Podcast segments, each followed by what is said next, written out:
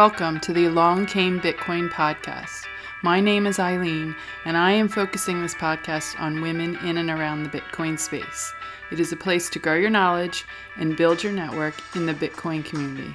While the focus is on women, all are welcome and encouraged to be part of the conversation. Thank you for being here and welcome to the journey.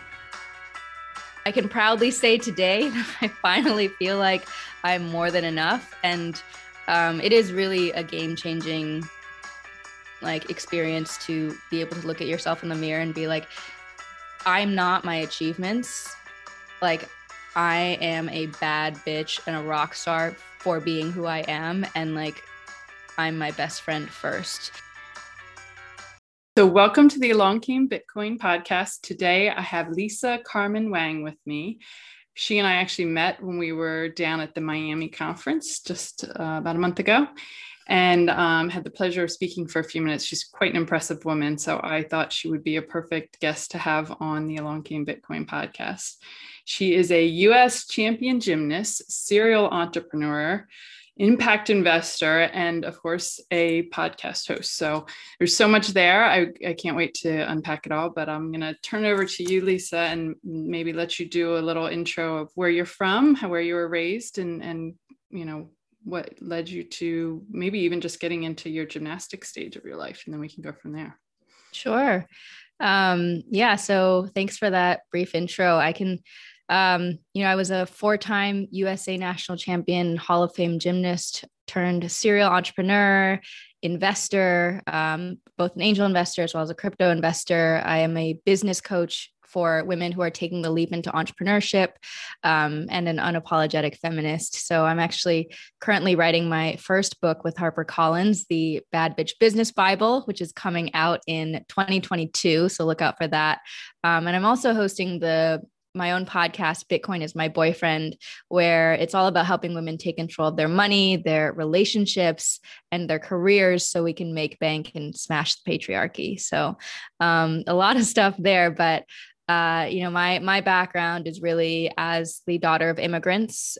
Uh, my parents came from China right after the Cultural Revolution, and just really lucky the way that they got here during um, a period when, right after the Mao regime fell, they were granted amnesty.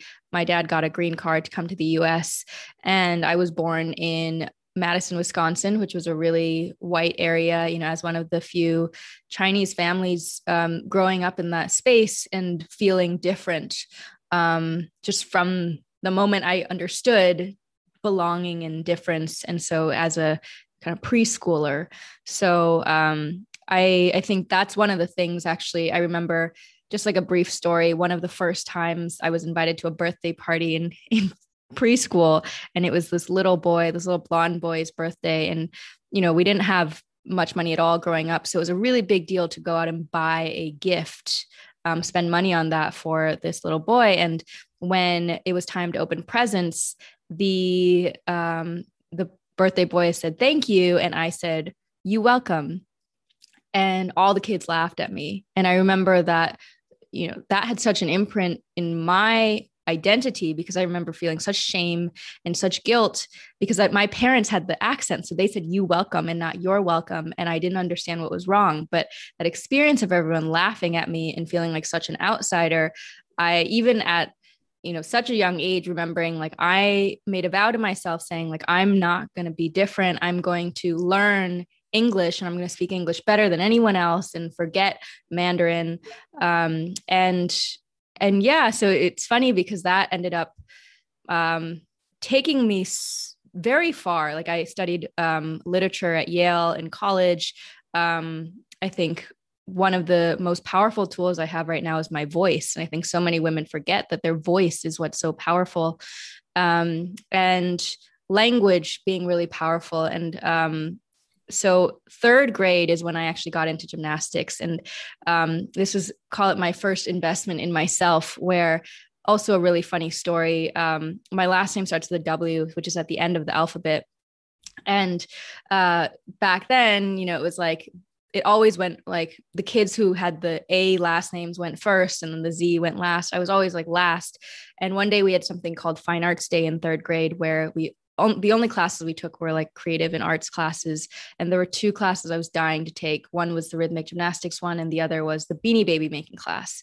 And at that point, beanie babies were skyrocketing in value. You know, like everyone was collecting them, and McDonald's was making mini beanies, and I was collecting them. And um, I knew though that if I if they followed the typical A to Z route, I would not get any of my top choices. So on that day, I decided to talk to my teacher and I was like, hey, I think it's not fair that the second half of the alphabet always has to go after the first after first half of the alphabet. Can we change it this time? And she said, well, I mean, if you want to, we can put it up for a vote. We can figure it out. Um, and so that day, I remember standing on like a little desk and just being like, it's not fair that we always have to go after the first half of the alphabet. And, um, you know, we put it up for a vote. And the second half of the alphabet ended up winning by one vote. So that meant we got to go first, which meant I got to go first because I was the the very last one typically. Um, and I did eeny, meeny, miny, mo, and I landed on the gymnastics class. And kind of the, the rest is history. Went to that class, fell in love, and that defined the next decade of my life.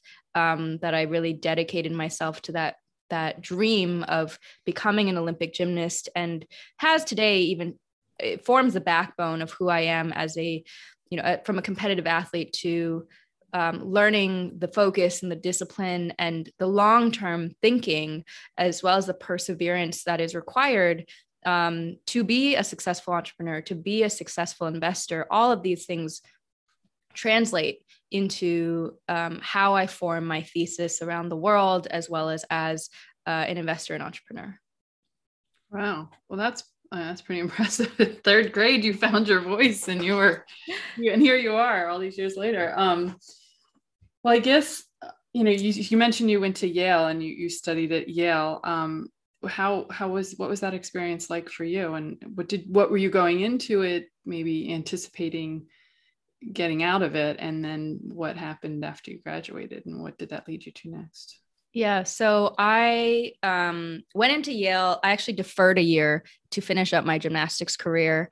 Um, and when I went into college, it was, um, I think, a, a different experience than many people have, which is is kind of typical of really competitive athletes that we often don't talk about, which is the loss of identity when you become a normal person and you're no longer spending nine hours a day in the gym, you know, constantly monitoring what you're eating and thinking about the sport 24 seven.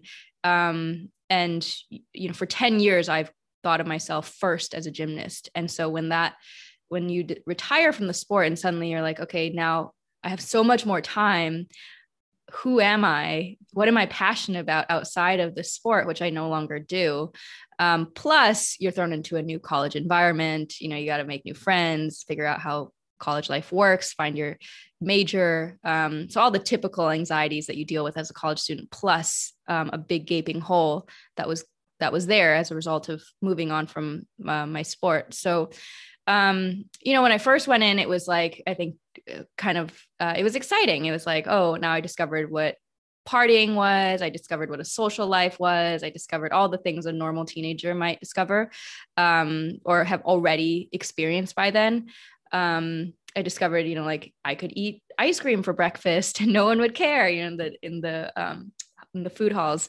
And so um, the beginning, the first semester was like was really fun. Um, but then I think very quickly by the second semester of freshman year, I I felt just like really empty from partying and socializing i was like to what end? You know because i'm so used to having a goal or like something i'm working towards. And so then it was the pursuit of okay what's my major? What's my next passion? How do i find that fire that i'd felt before as a gymnast now as a as a person?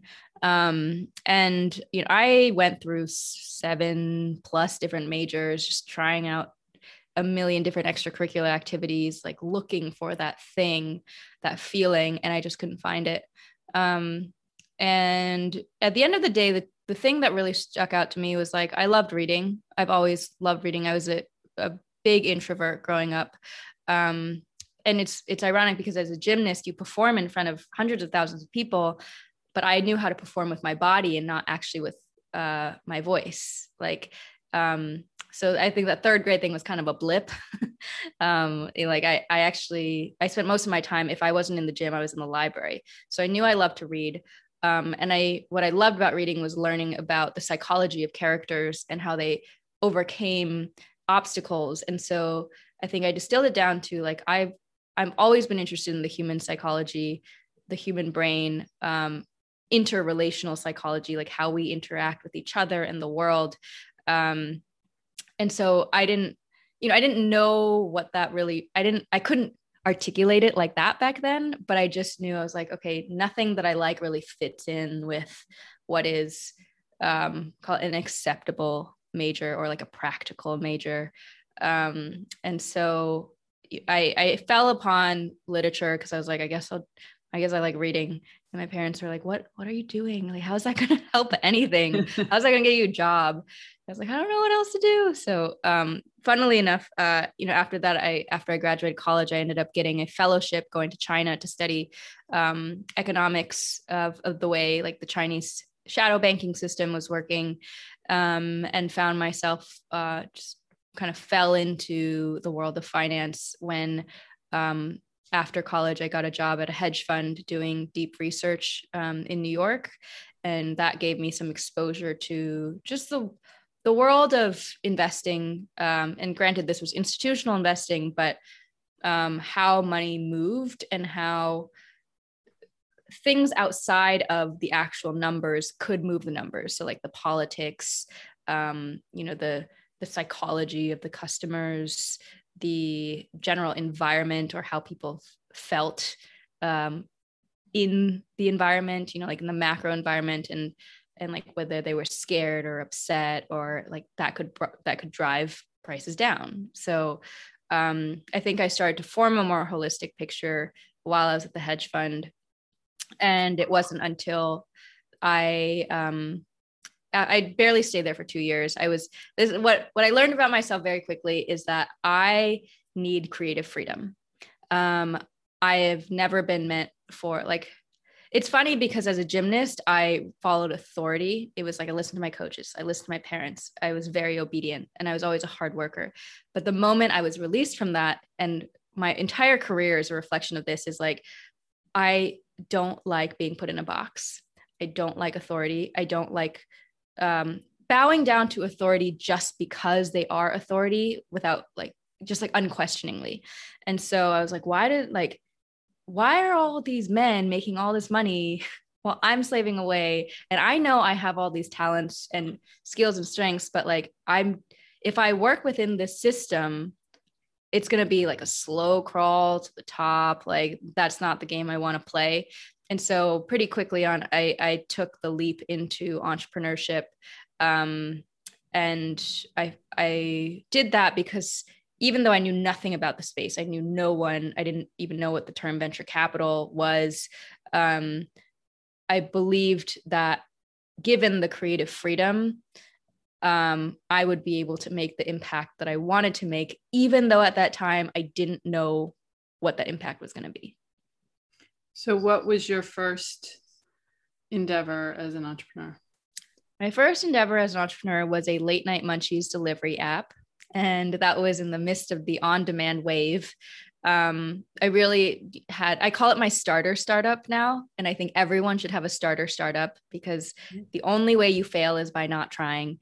And um, yeah, I had gone to a hackathon where you build uh, an, a concept in a weekend and I it was one of those things where I was hanging with my friends. It's like, wouldn't it be cool if we could press a button when we were drunk and like food would come in 20 minutes and you didn't have to decide? And I'm like, yeah, that's cool. And anyway, so I I like kind of built the prototype um, with the small team that, that I had at the hackathon. We pitched it and I branded it and I packaged it and we pitched it to um, a panel of VCs at the end of that weekend and ended up winning the competition. And I was like, oh, I guess like this idea has legs. So I decided to keep running with it. And, um, you know, again, I'm at the stage where I really don't know anything. So I'm like, all I know is that I won this competition. Now, what next? And um, the what next was, okay, I need money. So how do I get money? Um, and at that point, I remember like just Googling um, how to raise money for your startup. Um, and I found out about accelerators. I was like, oh wow, there's these things that like give you money if and you don't even have to really have any tech. It's just like idea stage. Um, and I had to Google things like, uh, is it better to have a co-founder or be a solo founder? And I found out that it's better, it's optically better to have a co-founder. So I made, you know, the mistake of bringing on someone. It was just like a design intern. And I was like, oh, yeah, I'll give you a bunch of equity. You just so you put name on right. on the deck. It just like all didn't know what I was doing at all. And um, but I pitched the accelerator and back to my literature degree. It was like I'm a very good storyteller. And I the thing is I had a track record as a winner, you know, as a gymnast, as a Ivy League grad, as like I think even though I didn't what I what I didn't have in expertise, I made up for in character and track record. Um, and I think I believed in myself enough that that translated over to people are being like, well, all we're doing is evaluating idea stage companies. So let's give Lisa a chance. And so I ended up raising some money from that accelerator to get me started. Uh, like hired my CTO from Craigslist because that's like what I thought you did. Um, I uh, um, my COO who ended up coming in, um, he came from Caviar's operations team. So that was a big win because it was like he believed in the idea. Um, and one of the big things that really I'm thankful for in this starter startup is that I um, learned how to get over my introvert nature because um, for the first time in my life, the entire success of my venture of what I was doing depended solely on my ability to speak. So I had to pitch to investors. I had to do pitch competitions on stages, sell my company. I had to go network and put myself out there and advocate for all the things that I was doing. No one else was going to do that for me. And so I learned that if I didn't, uh, if I didn't pitch myself and advocate for myself, my company would die because no one else would do it. Um, so I had to learn how to be my own cheerleader. Um, and then the kind of the, the inflection point of this company was when I went to Silicon Valley to raise my seed round. I went uh, to one of my first investor meetings with my 35 year old white male COO. And the investor walked over to him, shook his hand, and brushed me off as the assistant. And I was the CEO.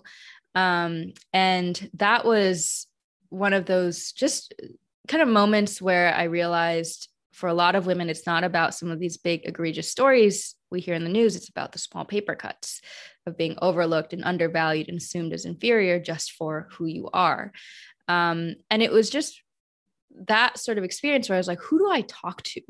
Like, how do I not like I feel like if I told anyone it would sound over dramatic or like I'm crazy that this bothers me. Um, and I know now that so many women like that is actually the, the hardest thing precisely because we're seen as like quote unquote over dramatic. And so um, that then became the impetus for the company that I built, which was called SheWorx. And SheWorx um, started off as a passion project. It wasn't meant to be a company, and it was meant to be this space for female entrepreneurs to connect and to build their network, especially as first time founders, if they weren't in the boys club, as none of us really are, and um, to create a, a, collaborative space where we could connect with the right investors um, who would come into the space um, facilitate education around the fundraising process. And then um, that power dynamic would be removed where it's like you're connecting with us on our terms. Um, and through that sort of just the, the psychology of communication and creating that community space um, we ended up help building SheWorx into a global community of over 20,000 female entrepreneurs in seven cities, helping women raise over 50 million in funding. Um, and it just like grew through this intense focus on consistency, community, connection, staying true to your values. And, you know, it's funny how simple that sounds um, and how powerful it can be because so few people are able to be consistent and stay t- true to their values. So, um, yeah so that that was all pre me too when we first built it and it really grew in momentum when the me too movement hit silicon valley and of course um, the greater world. Um, and as one of the earliest communities we we really benefited from from that. And um, in 2019 SheWorx was acquired um, by republic which is one of the leading investment crowdfunding platforms to help anyone invest in assets like um, startups, crypto, real estate, video games. Um, and so that after that happened in 2019 and SheWorx down to home, we um, which and so SheWorx is still up and running and and thriving today.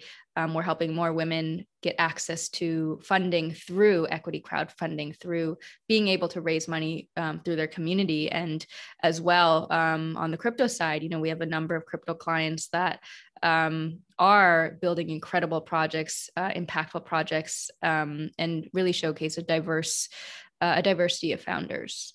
Wow, that's amazing. That must feel very. Um, you must have a lot of pride around that to to be able to see it and know that it's still doing what you envisioned it had the ability to do.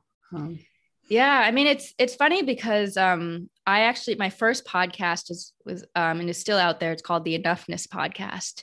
And enoughness is like when is it ever enough? When am I ever good enough? And trying to answer that question because you know outwardly I've had a lot of success. I've checked off a lot of boxes. Um, but I think what a lot of us don't talk about is like for for a lot of people this external success it doesn't translate into internal enoughness. So your perception of yourself like i've always dealt with a lack of confidence imposter syndrome like feeling like i wasn't good enough. And it was like it didn't matter that i kept you know that i got forbes 30 under 30 i got entrepreneur magazine's 100 most powerful women i got on the wall street journal i got on reuters like i, I checked off all the boxes um, got my company acquired. And and all i felt was like but like the world doesn't really know who I am. And that's this like woman who's still insecure about herself and still doesn't feel like she's enough. And so I actually used the Enoughness podcast kind of as my my therapy because I was like, mm-hmm. am I the only one who feels like this? And so I was interviewing successful people in all different industries. Turns out um, everyone kind of feels like that, but um, you know, doing that very publicly, which was also really scary, um, taught me the importance of vulnerability, um, the importance of, uh, you know, storytelling again, but being real and authentic and how much people can resonate with that. Um, and, uh, you know, I can, I can proudly say today that I finally feel like I'm more than enough. And um, it is really a game changing like experience to be able to look at yourself in the mirror and be like i'm not my achievements. Like i am a bad bitch and a rock star for being who i am and like i'm my best friend first.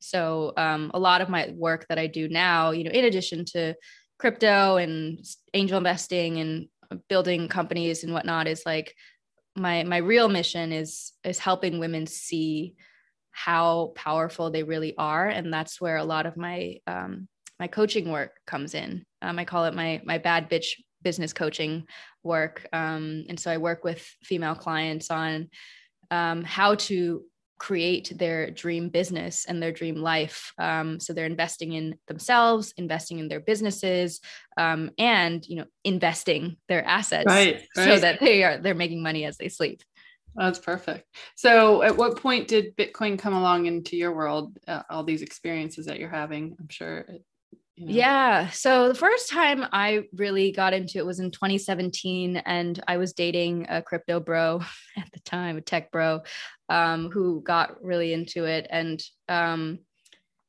uh, he taught me about Bitcoin and Ethereum. He was getting into it. And, um, you know, he spoke about it about like, I don't even know if he spoke about it being revolutionary. It was more like he spoke about it like, oh my God, this is so cool. And like all the guys were talking about it. And it was very complicated. And he spoke about the technicalities and it it made me feel FOMO and it made me feel intimidated.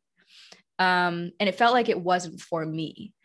And so I invested a little bit back then, but it was only a little bit because I was like, I don't get it. And I I feel uncomfortable. I feel unsafe investing in this. And I think safety is a big thing for women when it comes to everything, like physically, financially. Like if we don't feel safe, we don't feel comfortable doing things. And, you know, investing is a big thing. It's a like there's a we have a there's a lot of emotions around money. Um, and so I didn't understand from him why this was revolutionary. Um, and through the jargon, you know, I was like, this this is only for a small group of people. Um, and so it's it's funny, like I, I put a little bit in, and funnily enough, like I lost my two-factor authentic authentication for it. I'm like, I don't know where it is. Like I can't get in. It's still somewhere in the ether. Um, but we ended up breaking up and I was like, oh, I have no firm foundation about crypto. Um, and I ended up making a rookie mistake as a rookie in crypto investor and I invested, I followed the hype and I invested in Litecoin at its peak and I put a lot of money in it. I didn't consult anyone. I lost thousands of dollars.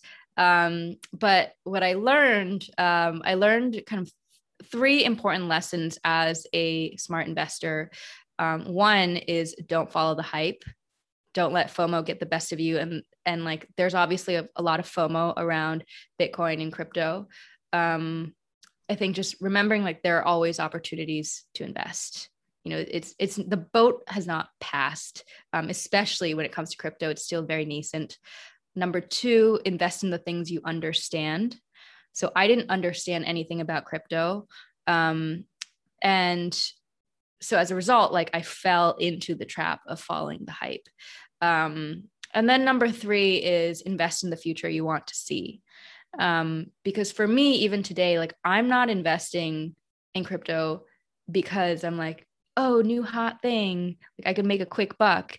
It's that i fundamentally believe in the values of blockchain technology and what it can do um, in terms of creating more transparency more connection more community. I see it as a way to upend the system that is uh, an economic system that is primarily controlled by old rich white men and um, I think that this is an incredible opportunity for women to get involved in the crypto space and actually create a system that serves us, that serves the people, and not just the 0.1%.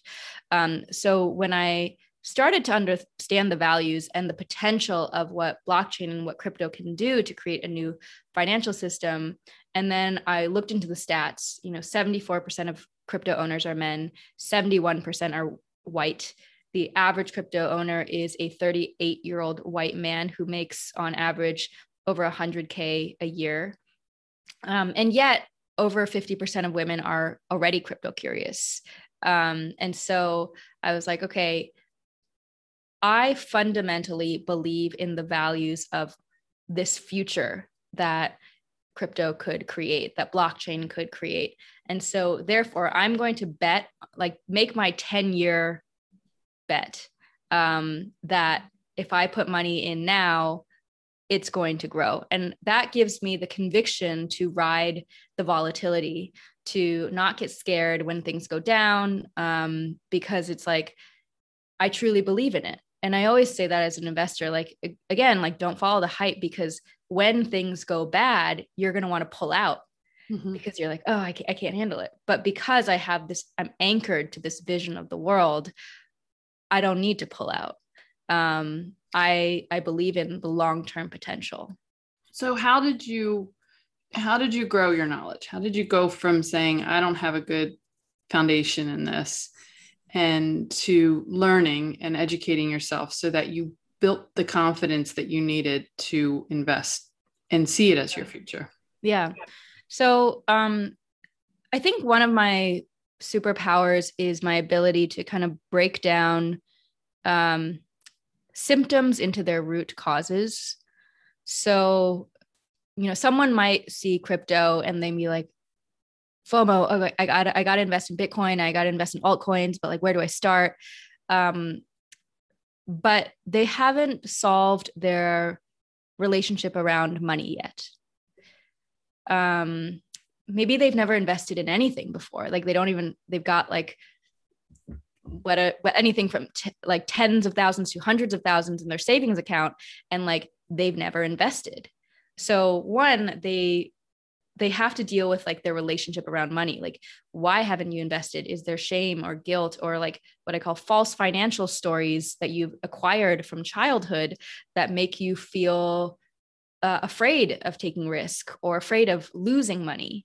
Um, so let's deal with that um, before you dive into crypto. Uh, and then like it it roots to okay what's your relationship with yourself mm-hmm. you know like do you really so do you believe that you have the ability to get back up when you fall? Like if you lost all the money do you believe that you'd still be able to survive? Um do you are you afraid of what other people think? You know it's like uh are you afraid that if you get into crypto or you you do something unconventional are people going to talk about you? Like why do you even care about their opinions? And so it all you know it's like we got to deal with a lot of the root issues before i say okay go invest in crypto. Um, because i think something unique about the female psychology is that we um, we have a much closer tie to our emotions and our intuition. Like we if a woman feels bad, you know she feels bad. you know, she's like, I'm gonna make life hell for everyone because I feel bad, I feel neglected. Like, you know, it's it's clear. Um, whereas men tend to be more disconnected from their emotions and their intuition. It's like a lot more logic driven. Um, and those are obviously generalities, but I think that there's some there's accuracies to that. Um, and so I think that um, you know, this is this is all part of my coaching, which is like first and foremost, let's deal with the relationship to yourself, you know, your own self worth, because your self worth is your net worth. Um, and then once we've dealt with that, the second is let's deal with your relationship to money. And then let's deal with your relationship to investing. Like, how do you feel when you see that, like, yourself losing money? Like, mm-hmm. how do you not check it day in day out and get like really ocd about it and, and feel like a drop in money means that you were stupid for investing um, and then once we've dealt with all of those things, now it's time for you to like check out resources, um, you know, read books, go on YouTube, um, listen to my Bitcoin is Bitcoin is my boyfriend podcast. um, and you know, it's like the first thing then is just like put 10 bucks in to Bitcoin. Um, because it's like a gateway drug. Like you just in the best possible way, like you just put 10 bucks in and you see how you feel when it drops 50%, you know, or it increases 200%. Um, and like notice your emotions when you see yourself losing money.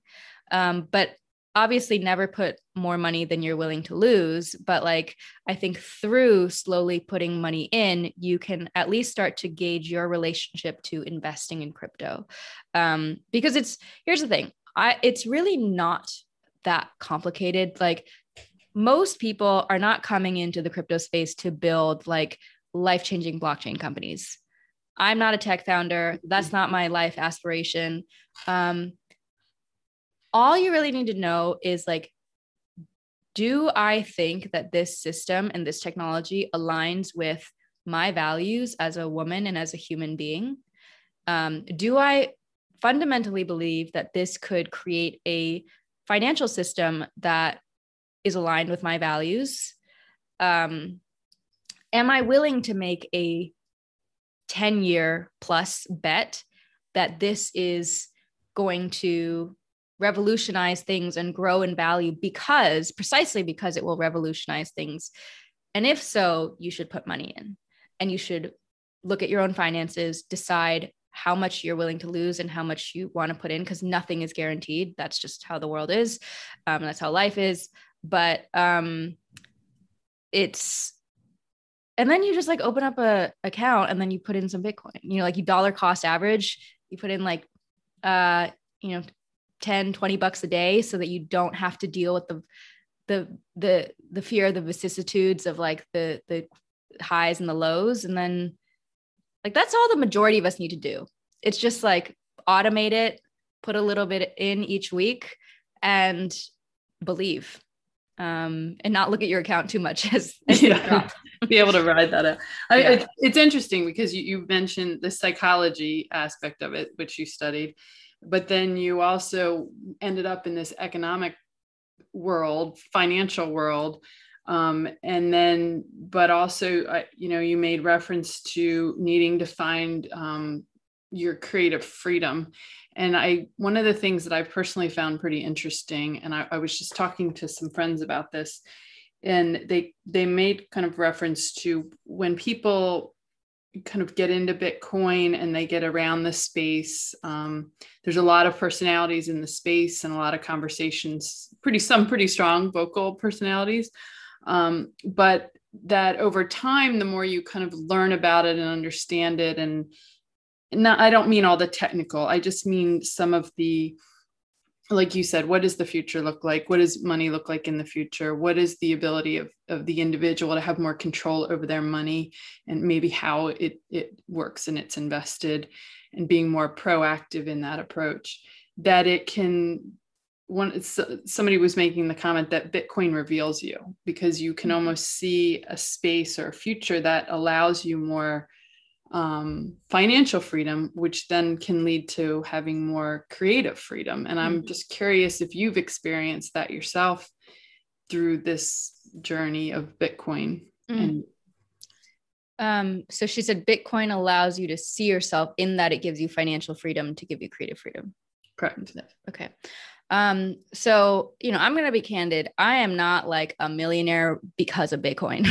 like it is not, it has not been my primary investment over the years. Like, um, my primary investment over the years, and I think this is, should be very clear, has been in myself.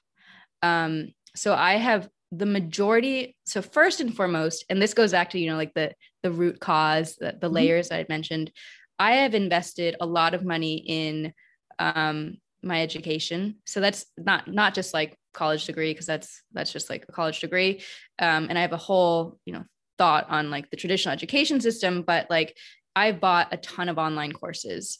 I have bought uh, I've invested a lot of money in coaching. Um, I have invested a lot of money in books.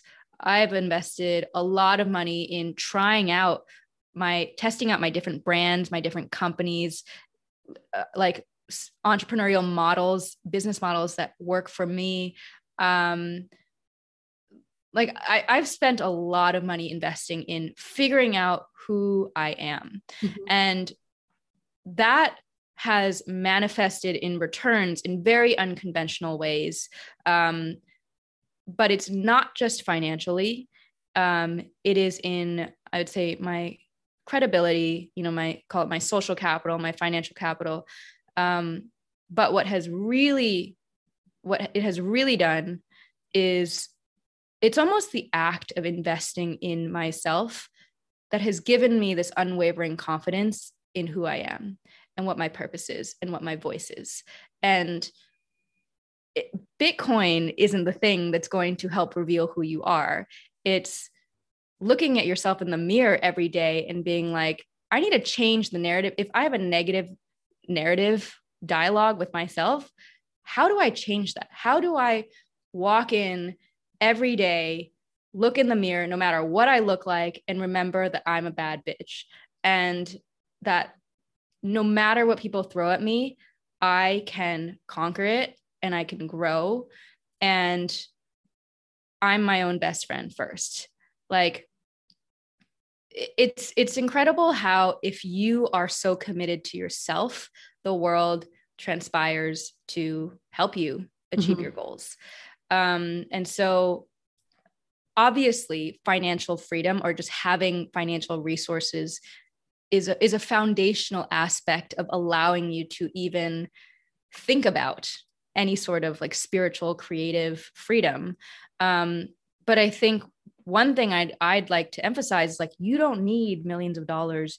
You don't even need hundreds of thousands of dollars. Like you just need money that allows you to like have some disposable income. Like you can get started with even just a little bit. Um, and so long as like in parallel to you making smart decisions and like maybe that means starting off like investing in some more conservative things like index funds, ETFs. Right. Um, and that's so much better than what a large majority of the population do, which is let it in their savings account and do nothing. Um, and that's already a win. Um, and then in parallel, you should be thinking about like um, two questions I've asked myself continuously to allow me to get to where I am. And I continue to ask myself this um, on a daily, weekly basis is who am I? And what do I want? And the reason I ask those questions all the time is because that's always evolving. Um, so the the first question, who am I? Uh, the sub questions that come from that is who am I, and is who I think I am really who I am, or is is that being influenced by the labels that society has given me that tells me who I am? Um, you know, like do I want like you know I've questioned like do I want to have a, uh, a marriage and a family and all these things because society has told women that that should be your number one goal and that you're sad and lonely if you don't find a man who loves you. Um, or do I actually want to prioritize my is that is that like who I am and what I want? Um, so same thing yeah with what I want is obviously comes directly after that which is like is what I want what I really want, or is that simply what other people have told me I should want? Mm-hmm. Um, and so, what reveals to you who you are and gives you that creative freedom is really learning who you are and asking those hard mm-hmm. questions, doing the therapy, doing the coaching, like trying shit out and failing and falling flat on your face and being like, it's okay, I'll do, I'll try it again. Yeah, taking the time to figure it all out, which yeah. you don't figure it all out, but at least starting the conversation with yourself, which yeah, um, there's a really great questions to ask yourself for all of us to be asking ourselves. Um, so I guess what do you see for yourself and let's just say the next year because it sounds like I don't you've got a lot going on in your life. So what are you excited about moving forward? Yeah. So I mean, I am one. I'm really excited for um, my Bitcoin is my boyfriend podcast. I think you know one of the big reasons I did it is because I think crypto has a branding problem. Um, uh, you know, I the way that I talk about the podcast, uh, once you listen to the trailer, is like diving into the crazy world of cryptocurrency, crypto bros, and what it's like to date them and take their Bitcoin. You know, it's kind of joking, um, but but yeah, like just like any other system, you know, if women don't get involved now and become active participants, we are going to have um, another financial system that is created by old rich white men. And like you're already seeing that with like the crypto billionaires. Like the mm-hmm. majority of them are older white men. And um, it needs to be more inclusive. And i think what's really interesting about the crypto space is that uh, they realize they have a branding problem. And crypto in its native like if they stay with crypto native uh, people like it will never be reach its full potential because you need mainstream adoption yes of blockchain and crypto in order for it to succeed. And mainstream adoption means including women it means including people of color it means including people who don't have accredited investor status. Um, and so i'm really excited about just helping more women and people of color, color get involved helping um, gen z and just younger generations uh, learn about the power and the values of blockchain um, you know because i think the next generation is like much more values aligned. You know they mm-hmm. they're willing to pay more money for sustainable clothing. They're willing to pay more money for brands that um, walk the walk and hire diverse employees and um, care about truly the diversity of their leadership and board. So i have a lot of hope for Gen Z and the, the just the future. Um, so I yeah, I'm really excited about that. I'm excited for the release of the Bad Bitch Business Bible, which will come out in October of 2022. So it's still a while off, but um, I am also building up my community. Um, it's in it's the Bad Bitch Business Club, um, and you can find that at badbitchbusiness.com. Um, so that's going to be it's just a it's a free community of bad bitches around the world who are um, breaking rules, making bank, smashing the patriarchy, learning to take control of money and career and relationships, all this stuff. Yeah. Yeah. So, so, I mean, I think it's, I have this vision of the world as like it's driven by three things empathy, collaboration, and powerful women. I think the world would be so much better if it was if powerful women were in charge. Um, I think we naturally have a almost a an instinct to build things that that have generational impact that are good for our children um, good for the planet. And you know you see so many women who have created companies and they always have an impact angle and they've been punished for that in the mm-hmm. traditional funding world. They're like well you can't if you're if you care about impact does that mean you don't care about profit?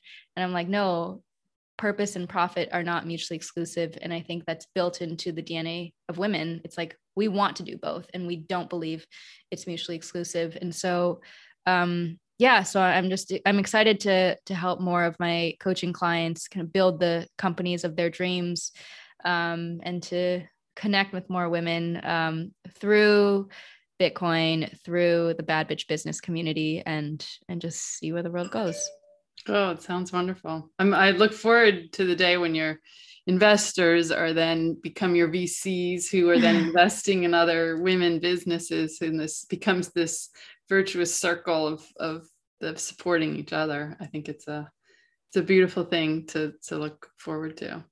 Well, I want to thank you, Lisa, for your time. Where can people find you? What are some? I know, obviously, I'm going to put links to your podcasts and your badbitchbusiness.com, but what are some other um, resources that we can provide the audience? Sure. So you can find me on all social channels at Lisa Carmen Wang you can head over to badbitchbusiness.com to join the community. And um, when you listen to Bitcoin is My Boyfriend podcast, if you take a screenshot of it and tag me at Lisa Carmen Wang, I will DM you a free copy of my ebook, The Bad Bitch Business Guide to Financial Freedom. Oh, wow. Well, that's quite a perk. Well, thank you for your time, for the work that you're doing in this space. Uh, really excited about your vision and um, just being able to connect with you and, and another woman in the Bitcoin space that's doing so much. Amazing. Thank you. Have a beautiful Bitcoin day. I hope everybody enjoyed that conversation as much as I did. Lisa's got a lot of energy and a lot of ideas in bringing it all to the Bitcoin space. I will be sharing all of her links in my show notes, so check them out at alongcamebitcoin.com. You can also send me an email at alongcamebitcoin at gmail.com. And on Twitter, I am at wise underscore wake. Look forward to connecting with you and starting a conversation about Bitcoin. Have a beautiful Bitcoin day.